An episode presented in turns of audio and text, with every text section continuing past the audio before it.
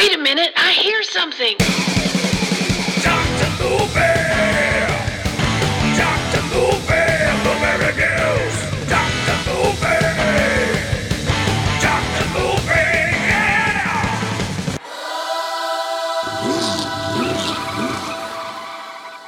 What's a going on, everybody? Welcome back to another episode of Doctor Movie, your favorite show that's not in the water because it's not safe. Uh, I don't know. After this movie, maybe it is safe to get back in the water because there's too much going on on the land. Uh, got another, I guess, request. Somebody brought this one up. Matter of fact, it's it's uh, movie connoisseur. Uh, this guy knows his stuff. Rob Pollock uh, sent me this one. Uh, I don't know that he was recommending me do it, but he kind of brought it up as his favorite kind of Jaws ripoff. And from 1989, it's Blades. Uh, so, as you saw, if you looked at the artwork of this, yes, you can tell it's kind of a rip on Jaws. And you know what? This is a fun one. It really is. I kind of rolled my eyes when I saw it I thought, oh no. But you know what? It, it does it in the right way. It's it's not super hokey.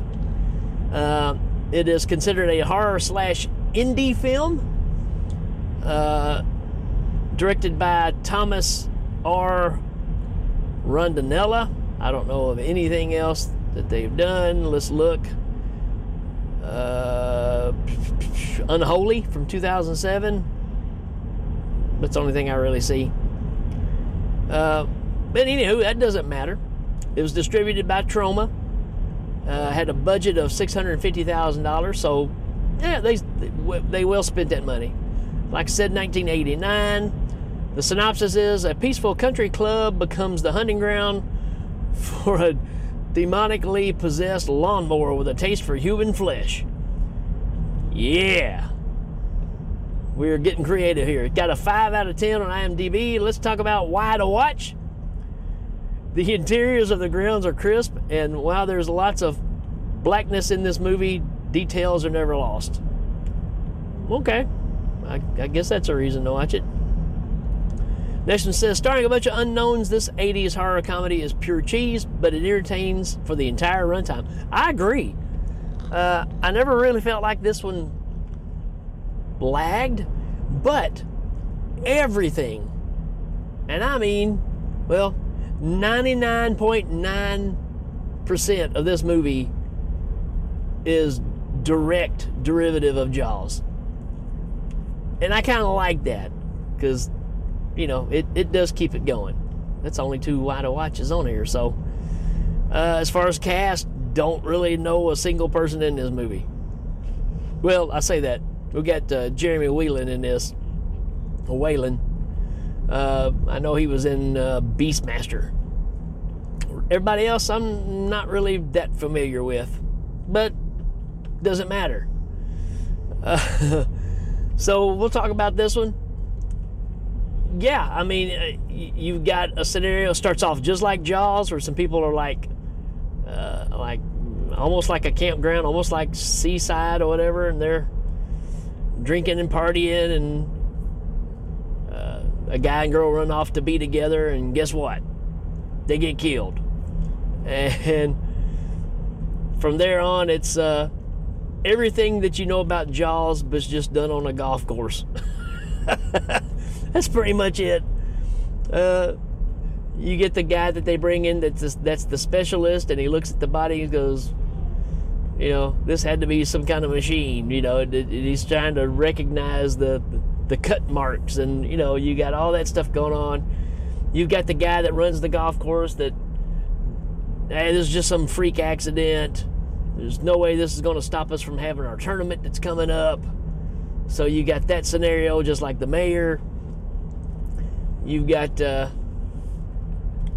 the the uh, the troubled professional golfer that comes in, but something's happened in his past and he's no longer playing golf. So now he's just there to try to manage the place or help manage the place. And uh, who happens to be named Roy. So, you know, we know that Sheriff Brody's you know, played by Roy Schneider. Well, I'm assuming that's why they named him Roy.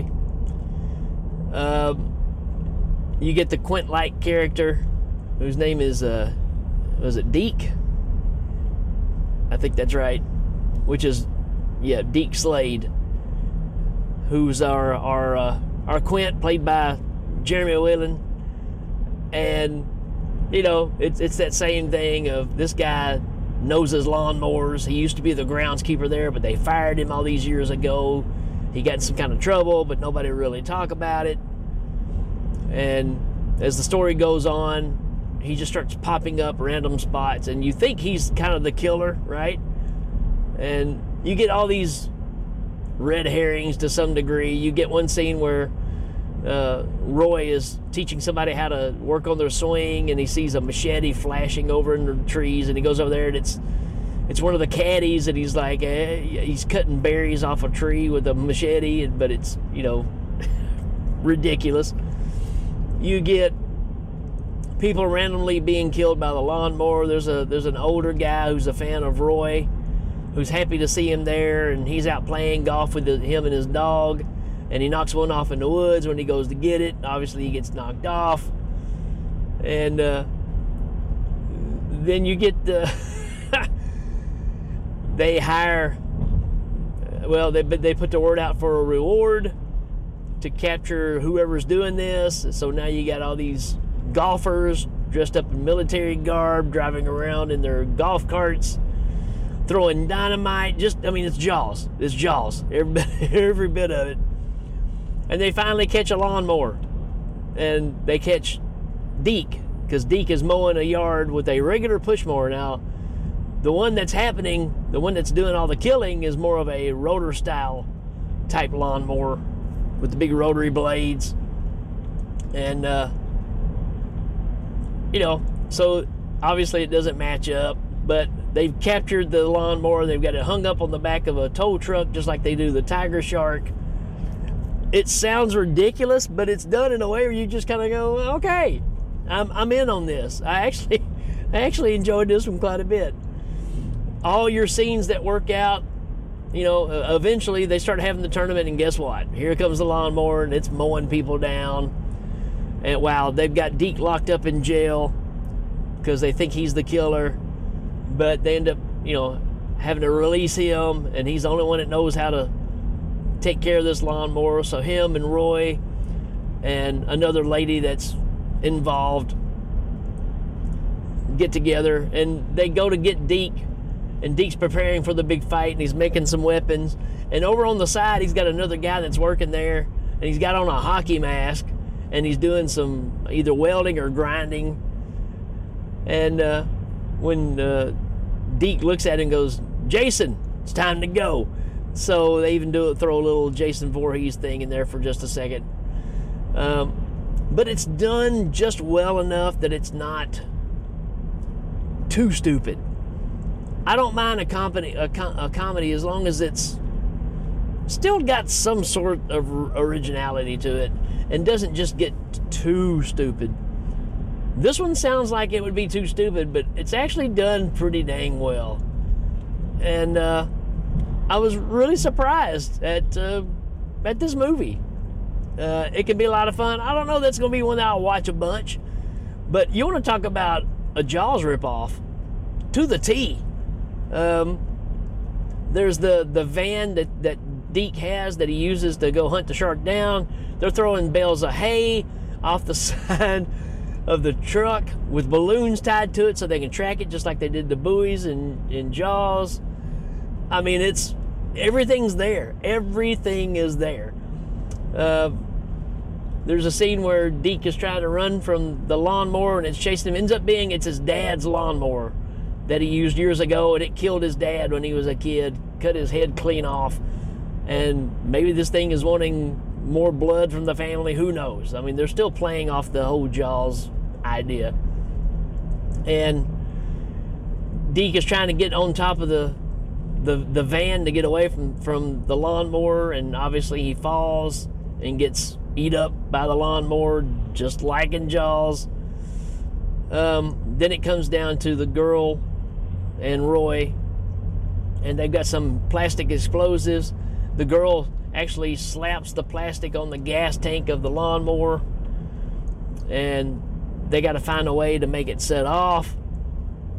And when the lawnmower is stuck somewhere else doing something, they take off running on foot and try to make it to the water, thinking the lawnmower can't get out to them. And Roy stops and says, "Hold up, right here!" And he drops four golf, balls on the on the ground and starts hitting them and trying to hit that plastic. And of course, obviously, he does. Eventually, it blows it up and it rolls off into the water.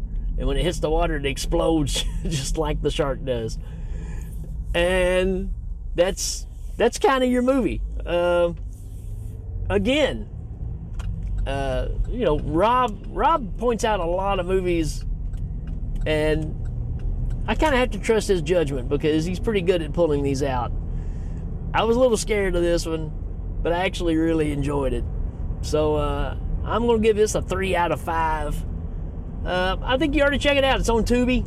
It's got a good print. Uh, it's it's fun. If you're a, if you're a Jaws fan, I recommend it. If you're not a Jaws fan, you might want to skip it. That's pretty much all I got on this one. All right, folks, keep them coming, man. If you got some more ideas, some more movies that need to be talked about, some more Jaws knockoffs that maybe I haven't gotten to yet or may have forgotten, send them to me. We'll try to get them on the list. And uh, that's it for this episode, folks. We will check you later.